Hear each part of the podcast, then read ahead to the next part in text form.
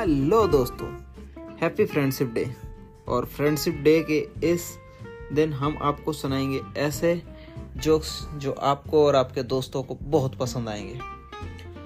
तो दो दोस्त होते हैं।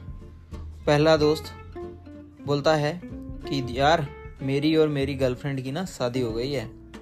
तो दूसरा दोस्त बोलता है, बधाई हो भाई, कब हुई आपकी शादी?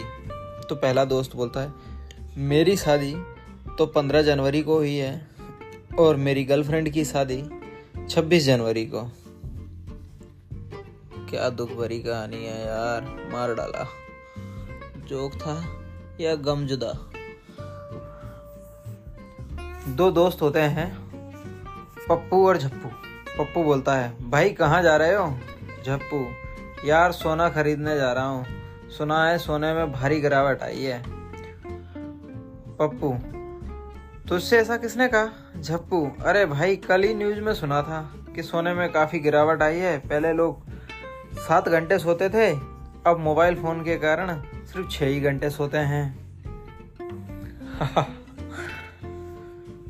दो दोस्त होते हैं।